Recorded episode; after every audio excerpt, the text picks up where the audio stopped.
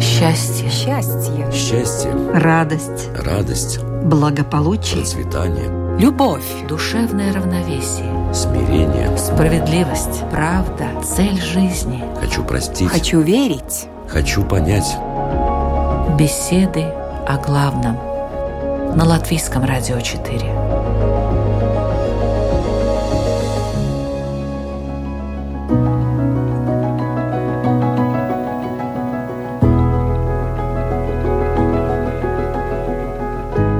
Это программа «Беседы о главном» в студии Латвийского радио 4 Людмила Вавинска. Здравствуйте. Давайте говорить откровенно. Так иногда собеседник призывает другого участника диалога стать более правдивым, раскрыться, снять маску вежливости, благости, показного великодушия – Откровение. Не часто мы слышим его в чистом виде. И тем более люди не хотят говорить о сокровенном, о том, что дорого их сердцу настолько, что любое чужое прикосновение ранит до глубины души. А есть еще откровения, полученные свыше. Их удостаиваются праведники и пророки, избранные для служения Богу. Один из них – Иоанн Богослов, любимый ученик Иисуса Христа, написавший «Апокалипсис» одну из самых загадочных книг Библии, описывающую последние времена человечества. Сегодня в беседах о главном мы рассмотрим эти понятия – откровение, откровенность, сокровенное. И выясним, из чего нельзя делать секрета, а что должно быть сокрыто и не тронуто. В разговоре участвуют православный священник Валентин Васильев. Здравствуйте, дорогие радиослушатели. И имам Ибрагим Нур. Мир вам, здравствуйте. Итак, откровение, откровенность, сокровенное. Из чего нельзя делать секрета. Такая тема в беседах о главном, и мы начинаем наш разговор.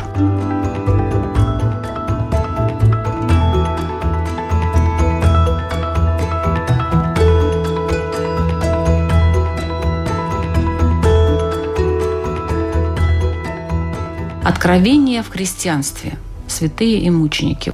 Есть ли какие-то свидетельства, кроме Иоанна Богослова? Или вот это вот самое такое известное? Надо немножко нам, наверное, остановиться на самом термине, на этом откровение. И этимологически посмотрим, что это от глагола «открыть» что-то, или «открытие», «открыв» что-то. Можем открыть сундук с сокровищами, можем открыть Америку, как открыл Колумб, а можем открыть свое сердце – наверное, больше мы остановимся на этом, как мы открываем свое сердце. И, конечно же, в христианстве вообще вера в Бога и в будущую жизнь, она дана нам в откровении. Все учение церковное, оно фундаментально стоит на священном писании и на святом предании. И мы знаем, что существует три способа познания.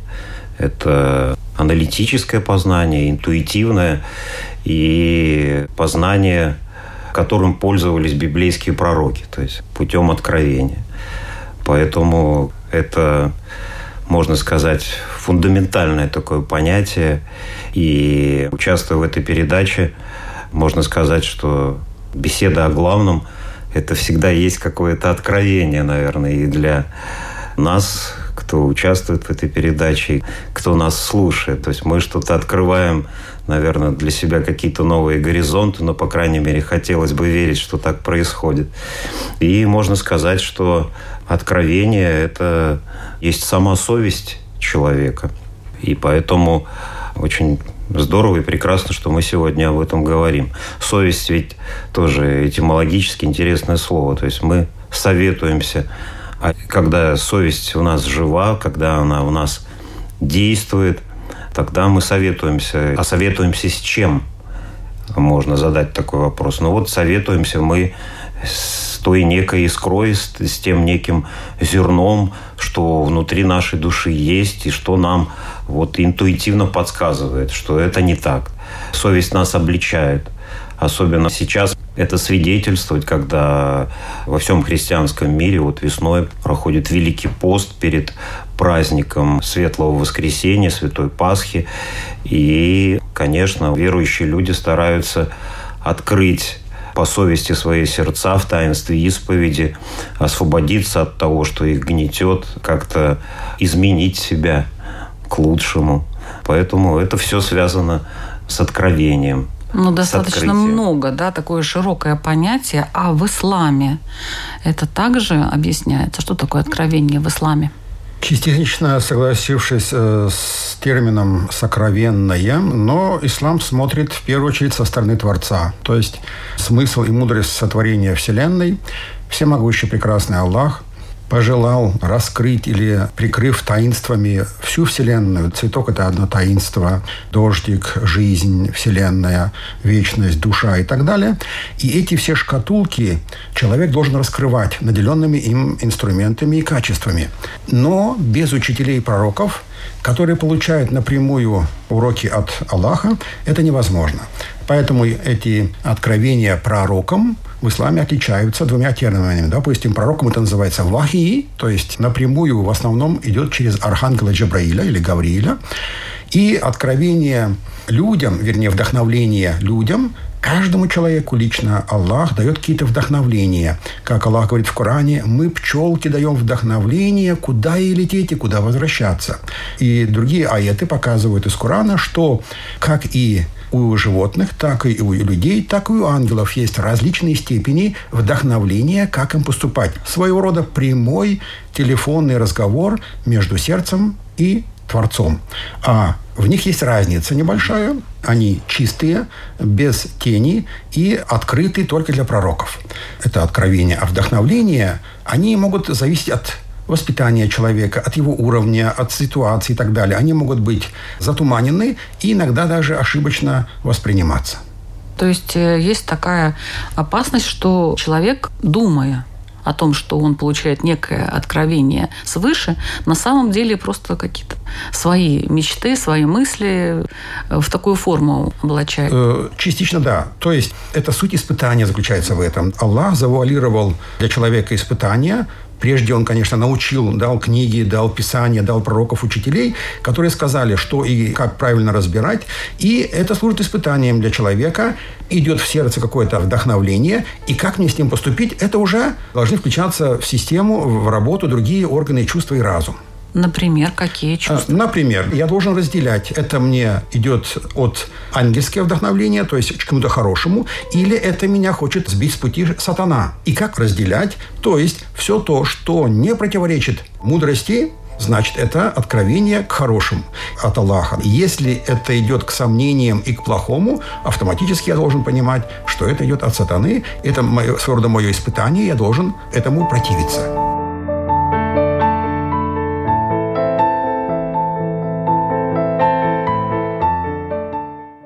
Всегда ли мы откровенны сами с Богом? К нам спускаются откровения, вдохновение и что-то еще, а сами-то мы. Да, откровенны ли мы сами с Богом? У каждого человека в жизни, наверное, разные этапы бывают и разные моменты. И у каждого по-разному вот этот момент приходит, когда человек понимает, что он не может быть неоткровенным с Богом. Наверное, у него накапливается столько, может быть, горя или столько вопросов, на которые он не может найти ответа. В общем, душу его переполняет, терзают различные чувства. И тогда он понимает, что все, приехали. Уже никто помочь не может. Может помочь мне только Господь Бог. И вот, слава Богу, когда это происходит, и человек приходит. И тогда он откровенен? Когда он опускается на колени и говорит, Господи, прости меня как вот поэт сказал, в ушную раковину Бога, сокрытую от шума дня, шипни всего четыре слога. «Прости меня». И вот, наверное, когда это происходит, тогда мы, наверное, можем сказать, что мы предельно откровенны в какие-то моменты с Богом. Ну, наша природа человеческая, она не ангельская, она, к сожалению, искажена, и это наверное, какие-то счастливые мгновения и счастливые моменты, когда мы можем быть вот откровенны. Но церковь и учение церковное, опыт церковный нас призывает к тому, чтобы мы были искренни в своей духовной жизни, в своих устремлениях. Это ведь откровение или вот откровенность как качество можно сказать это тогда, когда человек вот такой ну, задушевный, что вот он чист сердцем, какое-то чистосердечное у него признание. И любовь к истине, эта жажда духовная, она ну, в какой-то степени заставляет его быть откровенным. Может ли вообще человек быть неоткровенным с Богом? Бог ведь все видит. Абсолютно согласен. Бог все видит абсолютно. Тут немножко маленькая тонкая вещь. Вдохновление, откровение и быть откровенным – это три разные вещи. А если мы коснемся конкретно человека, личности, который должен быть откровенен с Богом, давайте разберемся, что такое откровенный. Да, быть честным в каком-то своем решении с кем-то по отношению к другому лицу. А именно человек, который признает истину, а именно существование Бога, Творца всего, он соглашается с этим, и тогда ему в сердце дается подарок, самый большой подарок – вера – и видя, что вера и хозяин этой веры, Аллах, требует от него подчинения, поклонения, то есть сделать теслим, то есть стать мусульманином, выполнять приказы его, тогда он становится мусульманином, подчинившимся приказам Бога. И если теперь я не молюсь, не э, выполняю предписания веры, значит, я, признав истину, не откровенен, то есть отворачиваюсь от нее. И это уже лукавство, за которое, конечно же, я буду наказан. То есть, когда человек не выполняет предписания веры, не просит и не общается с Богом, он не откровенен с Богом. А реакция Бога какая-то есть на это или нет? Ну, конечно, есть. Это, во-первых, каждому человеку по-разному. То есть, в зависимости от уровня. Тот, который, скажем, просто толкнул тебя, извинился, реакция другая. Когда человека, боже мой, там ударят или убьют, эта реакция, конечно, будет другая. Точно так же от атома до звезд различные реакции Аллаха на различные какие-то похождения или откровенности или неоткровенности человека. А именно, конечно же, Аллах э, в Коране предупреждает, чем чище, чем искреннее вы в поклонении, тем больше вы будете облюбованы и получите все, что пожелаете. Значит, если я вижу, что у меня на мою голову сыпятся беды, значит, это автоматически или испытание, или наказание Бога, и тем самым мне нужно прибегать к прощению. прощению. Приведу э, небольшой пример. Вот я для себя сделала такой вывод по жизни, испытала, экспериментальным путем выяснила. Если я принимаю какое-то решение, ну, скажем, общаюсь с каким-то человеком и что-то ему там говорю, может быть, не совсем лицеприятное, но честное, откровенное и правильное, по моему мнению. После этого я слежу за тем, что происходит в моей жизни. Если я иду, допустим, и машины мне на перерез там едут, режу яблоко, себе палец порезала, посуду уронила, ключ не могу найти, что-то еще, неправильно сделала я вывод, неправильно я поступила. Если же у меня все нормально, как по маслу идет, все хорошо. Машины останавливаются, меня пропускают, их даже вообще их нет на улице, когда мне нужно перейти.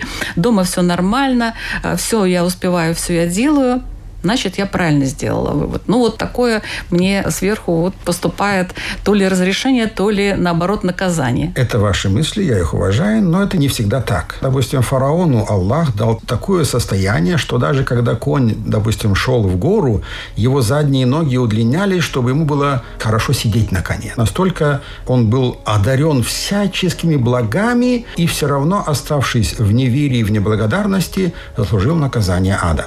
То есть даже есть такое понятие, пророк мир ему и благословение сказал, если человек никогда не болел или не было проблем, пусть держится от меня подальше. Значит, на нем гнев Бога. То есть он его оставил полностью. Это может быть и такая сторона медали.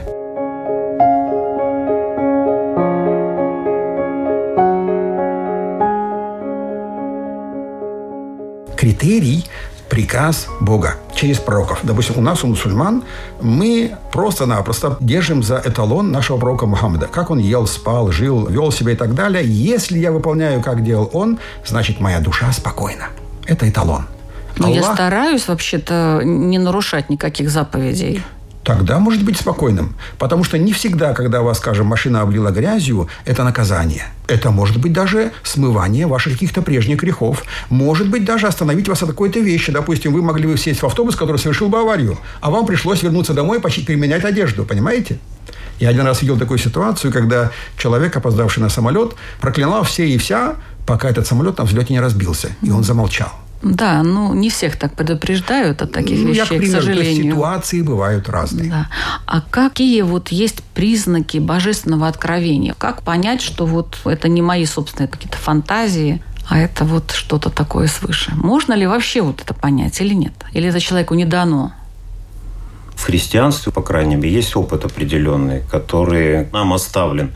И вот этот опыт говорит, что те люди, которые получали откровение, ну, мы сейчас не говорим про пророков, пророки – это отдельная такая сторона Библии, и пророки однозначно – это те люди, которые получали откровение от Бога, и мы видим, потому что история продемонстрировала то, что все, о чем писали пророки за много столетий, даже тысячелетий, это совершилось. Мы сейчас говорим, ну, будем говорить о нас, о простых людях, да, вот когда человеку что-то предвиделось или для него какое-то открытие произошло, и он хочет понять, действительно ли это от Бога, или это просто его фантазия, или какое-то видение, которому не надо придавать значение.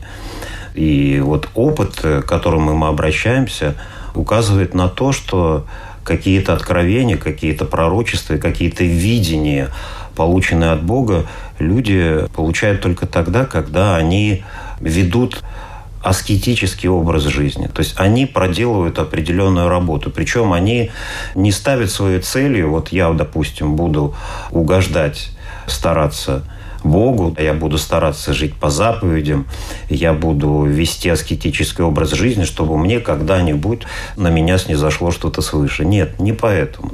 Как правило, подвижники христианские это делают из-за любви к Богу. Они хотят ответить на его любовь.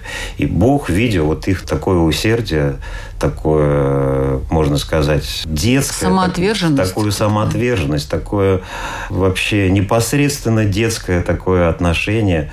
Он вот дарит этим людям действительно дар пророчества и дар откровения, потому что мы знаем, что и в наше время есть, и совершенно недавно были христианские подвижники, к которым люди приходили, и, и для них сразу было видно их книга их жизни была им открыта. И очень многие вещи в истории, которые происходят, это тоже были этим людям открыты.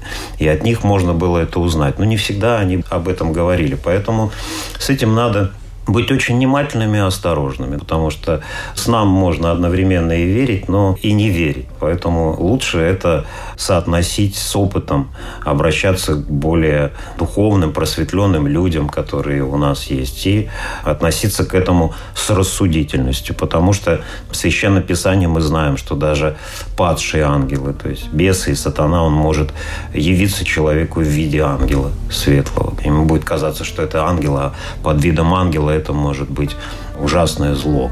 Такое тоже неоднократно в истории бывало. То есть с осторожностью нужно к этому относиться. С очень большой осторожностью.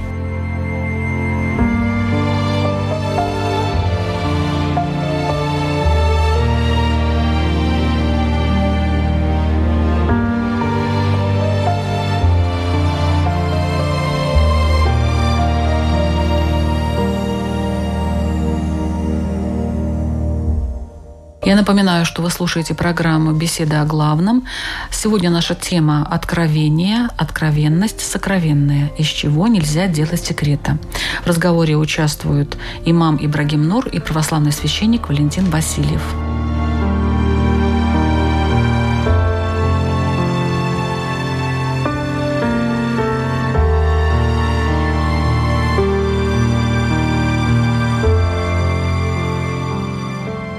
Насколько откровенным надо быть с людьми? Откровенным, конечно, нужно быть всегда, но это не значит, что нужно все рассказывать. То есть все, что ты говоришь, должно быть правдой. Но у тебя нет права говорить всю правду. Нет права или Говорить нет обязанности? И в то же время и право, и обязанности. То есть, например, идет человек, он болен, ты это видишь, и сказать ему «ты больной» – это будет оскорбление. У тебя нет права говорить всю правду. Поэтому человеку, конечно же, открывать свои секреты нужно тому, кто сможет их таить. Само слово «сокровенное», то есть ты не хочешь, чтобы об этом знали все. Иногда человек желает поделиться с кем-то своим секретом. Если это хорошая вещь и может дать пользу, конечно, можно делиться. Опять же, если тебе будет в этом какая-то польза и тому, и тебе. Если же это твой грех, то по исламу делиться грехами нельзя. Как понять делиться грехами? То есть рассказать о твоем совершенном грехе. Допустим, я совершил грех, и рассказывать его всем. Если, кстати, я рассказываю его всем открыто и даже с наслаждением, этот человек автоматически попадает под гнев Аллаха, и он не будет прощен. То есть это один из больших грехов, когда человек с наслаждением рассказывает о своих преступлениях греховных, он будет наказан. Если же он, скажем, согрешил грех это и просто поделился с другим, внимание, тогда это попадает под противоречие имя Аллаха, Аллямуль Гуюб, да, знающий сокровенное, тогда будет знать второй, вернее, третий человек помимо, то есть Аллах, ты и тот человек, кому ты рассказал. Тогда в день суда Аллах вынужденно будет того человека оставить в свидетели, и уже твой грех не будет прощен, а будет на весах взвешен. Если я этот грех расскажу только Аллаху, утаю в себе, Аллах может стереть этот грех. Если я сделал вас свидетелем своего греха, уже этот грех не стирается. Поэтому для меня выгодно скрывать свои грехи. Что значит скрывать свои грехи? Я понимаю свою слабость, я человек, и пытаюсь просить прощения. Если тебе так и хочется с кем-то поделиться, у тебя есть Творец. Плачься ему, встань на колени, подними руки и проси прощения. Это лучший, кому ты можешь поделиться о своем грехе. Но бывает, человек хочет рассказать о своем грехе именно потому, что он кается в этом грехе. У тебя есть Аллах? Только ему? Конечно. А в христианстве? Ну, в христианстве есть замечательный опыт, это таинство исповеди. Это когда человек приходит, конечно, он исповедует свои грехи Богу, но в этом ему помогает священник. То есть через священника, канонически правильно рукоположенного, Господь отпускает этому человеку грехи, и священник помогает ему. То есть священник здесь э, выступает не, не в роли посредника, человек, надо вот здесь различать четко, что человек кается не священнику. Да, вот иногда люди как-то думают потому о том, что, что кается конкретному Потому что священник, батюшке. так часто бывает, он может быть и намного грешнее этого человека, который к нему пришел. Но он постав... А как он тогда принимает грехи, интересно? Но он не принимает, Господь принимает грехи. Господь принимает. Священник только помогает этому человеку. Он как некий желоб, по которому вот эта вот вода, эта благодать омывает человека. Но и... он же ему говорит, указывает, что ему делать. Во-первых, это очень редко бывает, когда указывают и говорят люди, это духовно просветленные. Допустим, насколько я знаю, я про себя и про своих коллег могу сказать, это очень редко, когда человек говорит, там, как тебе делать. Это надо смелость такую иметь, чтобы человеку сказать, как он делает. Ну, допустим, не, не греши больше, допустим, говорят такое вот я слышал. Но не, но не греши больше, это можно ребенку сказать. Что значит не греши больше? Конечно, священник может поделиться духовным опытом, своим каким-то жизненной какой-то ситуацией, но решение всегда за человеком. Тем более взрослому человеку, допустим, я никогда не вправе сказать, вот ты так делай, а так не делай. Но часто, признаться, есть такие ситуации, люди приходят и говорят, батюшка, как мне вот поступить? Так и так. И я говорю, я могу только помолиться за вас, чтобы Господь вас вразумил как вам правильно поступить, потому что решение должно быть ваше конкретно ваше, ваше взрослое человека. Давайте помолимся вместе. И единственное, когда человек исповедуется в грехах, священник может ему подсказать. А вот ты, к примеру, осуждал ли когда, или там сквернословил, да, может быть, ты когда-то что-то не сделал кому-то. Просто помочь ему разобраться, что есть вот та тяжесть, которая есть на душе в исламе из-за абсолютного единобожия. То есть мы не признаем никаких посредников и напрямую просим и общаемся в любом состоянии. Днем, ночью, сидя, лежа и так далее. На коне мы общаемся напрямую с Творцом. Это первое. Второе у нас не нужно просить у кого-то помощи в совете, потому что, как я уже сказал, у нас есть советчик, у нас есть пример. То есть пророк Мухаммад, мир ему и благословение, который показал практически за всю свою жизнь э, миллионы ситуаций, которые стали примером миллиардам мусульман сегодня. То есть у нас у всех подражание пророк Мухаммад.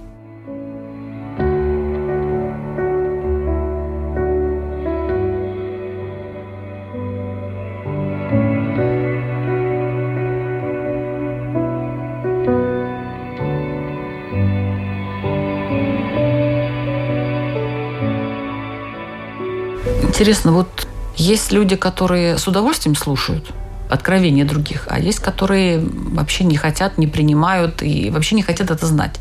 Как вы думаете, почему? Пришла я подруге, разоткровенничалась, она сидит, и видно, что она думает о чем-то своем. Ей это неинтересно. Может, не надо ходить? Как вы думаете? Ну, это все зависит от нас, знаете. Человек чувствует, когда ты соучастен ему, и когда ты просто сидишь... Ну, есть особые люди, с которыми стоило бы быть откровенным, или, как уж получается, кто у тебя в друзьях, с тем ты и разговариваешь. Ну, есть такое понятие, конечно, очень известное из Библии, то не метайте бисер перед свиньями. То есть эти свиньи обернутся к вам и вас еще и растопчут. Ты всегда должен думать, что ты говоришь, кому ты говоришь и когда ты это говоришь. И поэтому вот эти все критерии, они должны в тебе быть, что ли, вынесены. Только тогда ты можешь разоткровенничать. Поэтому, конечно, дай бог, чтобы мы почаще были откровенны, чтобы у нас было такое состояние. Но вообще это... А что дает это состояние, вот ваше мнение? Вообще здесь это очень э, связано, как мне кажется, с таким понятием, которое противоположно гордыне. Это есть такое понятие смирения. Сейчас в Великом посту э, читается удивительная покаянная молитва Ефрема Сирина, в которой верующий человек просит у Бога, Господи, дай мне целомудрие, смиренно-мудрие, терпение и любовь.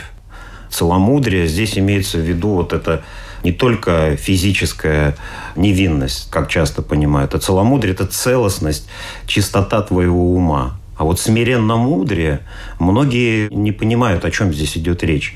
Так вот, смирение – это понятие, которое противоположно гордыне. Гордыня, к сожалению, поразила огромное количество людей. И редкий человек, который не поражен в какой-то малой или в большей степени вот этой страстью, гордынью. И одно из главных проявлений смирения, как считает опыт церковный, это есть как раз готовность принять правду. И вот принять правду... От не, другого человека. Не только от другого человека. От себя? Вообще правду. Какая правда вот в жизни, с которой мы сталкиваемся? Ведь часто мы э, живем иллюзиями своими. Допустим, с человеком начинаешь когда общаться, вот он никогда не задумывался над тем, а цель его жизни в конечном итоге какая.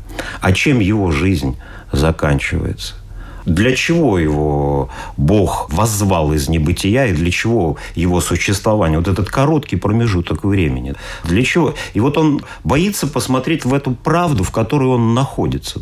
И в правде, в которой и мы живем, весь этот мир. И один современный подвижник, он очень хорошо сказал, что одни смиренные способны жить по правде и видеть, принимать вещи такие, как они есть чтобы принять вещи, какие они есть, нужно смирение.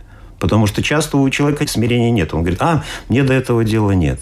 Или меня это не интересует, потому что я сам себе хозяин и сам себе господин. И вот это смирение, это на самом деле такой дар Божий. И часто путают смирение, это вот как путают с трусостью что человек вот смиренный, он не отвечает на зло, он всегда соглашается со всем, да, вот он смиренный.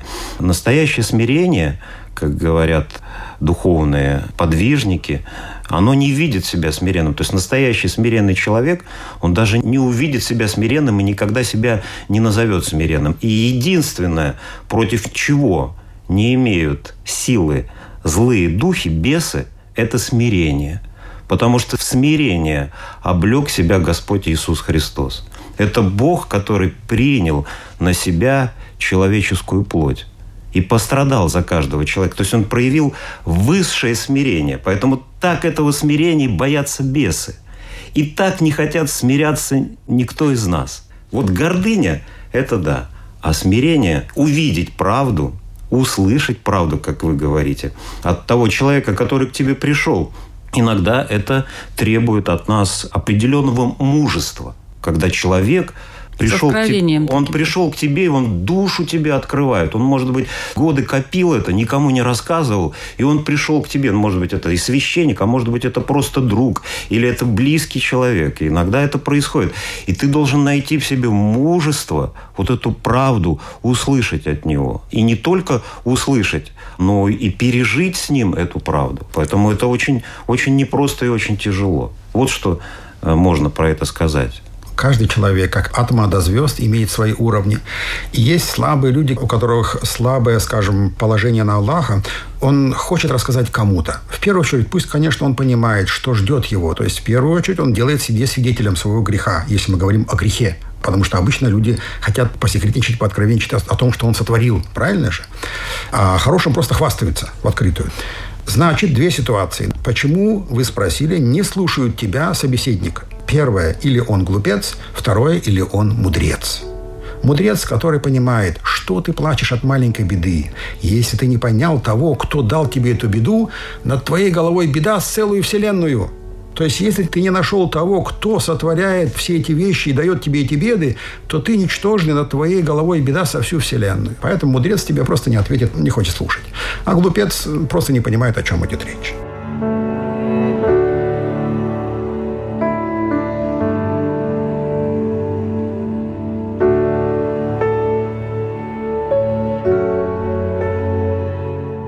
Что есть сокровенное в человеке, уважаемый имам? сокровенное в человеке. Это его любовь и отношение к Богу, понимание сути, зачем он пришел в этот мир, куда он идет и что ему нужно делать.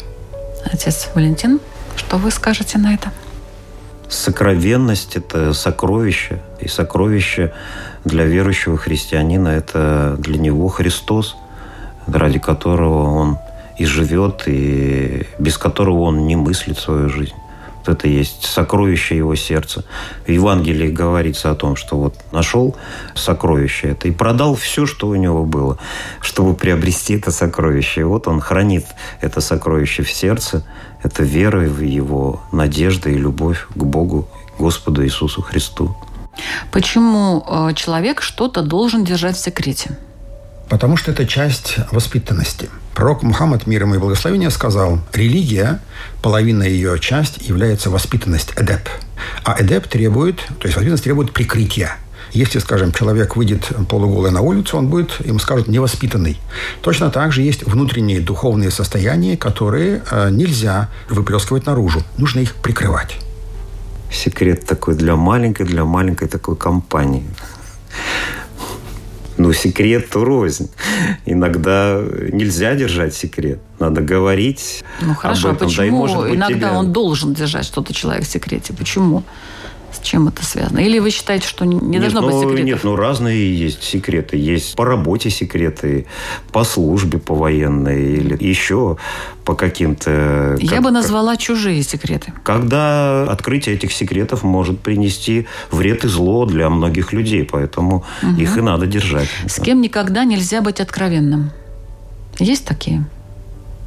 Надо со всеми. Быть откровенным. Нет, со всеми не быть откровенными. Только с Богом быть откровенным. То есть, я понимаю, поделиться какой-то своим секретом, да, какой-то тайной. То есть, с тем человеком, который не сдержит свое обещание и раскроет твою тайну другим. Но если я не знаю, раскроет, не раскроет. Он говорит, рассказывай, я все, молчу. Ну, обычно вы не можете поделиться, скажем, дать прохожему свою сумку с деньгами, правильно же? Вы обычно даете ее подержать тому, кто более близок к вам. Значит, вы знаете того человека. Надо просто знать своих друзей. Конечно. Врагов-то мы знаем, друзей надо знать тоже. Откровение и козни дьявола, как не пойти на поводу у дьявола? Ух, если бы я знал. Это вопрос очень серьезный и очень сложный. И единственная помощь в этом – это церковное предание, священное писание. То есть надо соотносить Э, не надеяться на свои силы, а все-таки доверять тому опыту, который нам оставлен, чтобы вот не попасть на эти крючки, которые, к сожалению, расставлены везде и расставляются сейчас еще все больше и больше придерживаться источника божественного откровений, э, высказывания пророка Мухаммада мир ему и совести. Да, совесть – такой инструмент, который не обманет. Как я уже сказал, откровения, они закончились, это только дается пророкам, а вдохновления, они могут быть как и от Бога, так и от сатаны. Поэтому, э, если я обладаю хоть какими-то знаниями, я могу распознать где меня дается шайтан или сатана сомнения, а где идет божественное предопределение каким откровениям надо прислушиваться? Как я уже процитировал частично перевод э, аята из Корана, Аллах говорит, мы пчелки даем вдохновение, куда и лететь, и куда возвращаться. Точно так же, когда человек тренируется общением с Богом, он практически доводит до совершенства свое общение, и все те откровения, подсказки, как ему поступить в жизни, он может использовать хорошую, в положительную сторону. Ну и последний на сегодня вопрос. Как, не выдавая сокровенное, все-таки быть откровенным? Как соблюсти вот этот вот оптимальный режим откровенности? Надо быть как можно, наверное, простым и, и не витиеватым э, в своих стремлениях и в своих отношениях. И если ты относишься к человеку с любовью, даже, может быть, который тебе и неприятен, и который, может быть, тебе когда-то даже и нанес какой-то вред, и когда у тебя нет к нему никакое чувство гнева или чувства мести, тогда это получается, мне кажется. Все, что человек говорит, должно быть верным. Но неверно говорить все, что является верным, как мы это уже заранее сказали. Поэтому быть откровенным не значит раскрывать все свои секреты. То есть в исламе обман это является безверием, то есть страшным грехом. И поэтому, если человек не хочет напрямую сказать что-то, он может искать завуалированно, неопределенно. То есть и не обмануть, и сохранить какой-то секрет.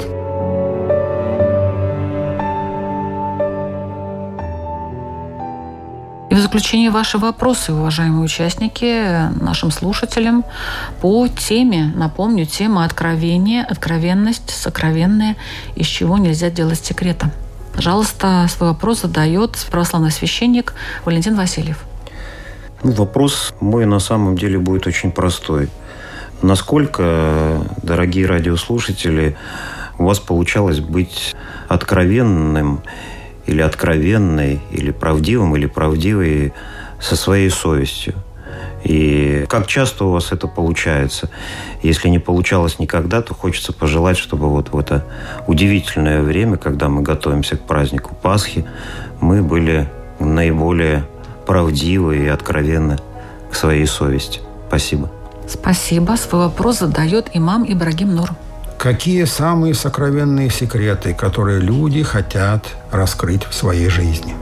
Вселенная наполнена уникальными шкатулками-секретами. Так вот, какой из них человек хотел бы для себя раскрыть? Спасибо большое. Это была программа «Беседы о главном». Мы звучим каждую среду в 2 часа дня на Латвийском радио 4. Слушайте нас и в подкастах. Ведущая Людмила Вавинска. Всего вам самого-самого доброго. И будьте откровенны, хотя бы сами с собой. Счастье. Счастье. Счастье, Радость. радость, Благополучие. процветание, Любовь. Душевное равновесие. смирение. Справедливость. Правда. Цель жизни. Хочу простить. Хочу верить. Хочу понять. Беседы о главном. На Латвийском радио 4.